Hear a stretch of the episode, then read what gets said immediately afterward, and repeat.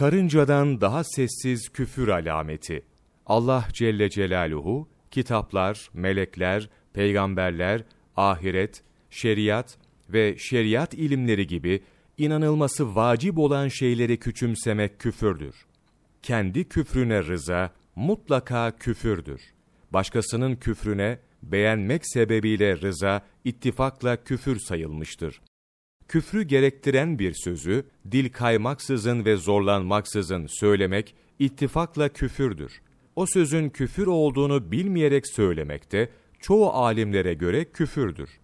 Bunun gibi küfre uygun olan herhangi bir fiilde şaka ve mizah yollu da olsa anlamına değil tersine de itikad edilse yine de Allah Celle Celaluhu katında kişiyi hükmen küfre sokar.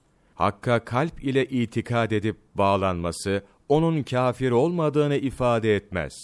Küfri hükminin sebebi 1. Söyleme inceliği, fesahat sanatı, edebiyat yapmayı kastetmek. 2. Garip şeyleri söylemeye yeltenmek. 3.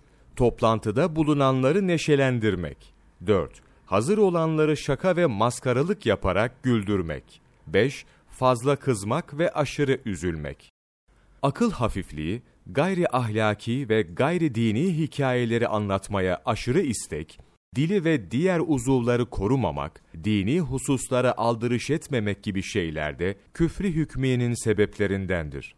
Küfürden korunmak için önce imandan mahrum olma endişesini duymak, sonra küfrün afetlerini ve taatlerin nasıl hükümsüz kaldıklarını, nikahın bozulduğunu, boğazladığı hayvanın etinin yenilmeyeceğini, tevbe etmeden ölürse ateşte ebedi kalacağını bilmek, bunları anladıktan sonra da susup sükût etmek, dili ve organları korumak, ciddi olmak, şaka ve maskaralık ve benzeri şeyleri terk etmek gerekir.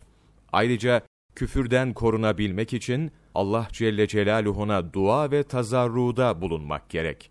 Peygamber sallallahu aleyhi ve sellem bir hutbesinde buyurdular ki, Ey Nas!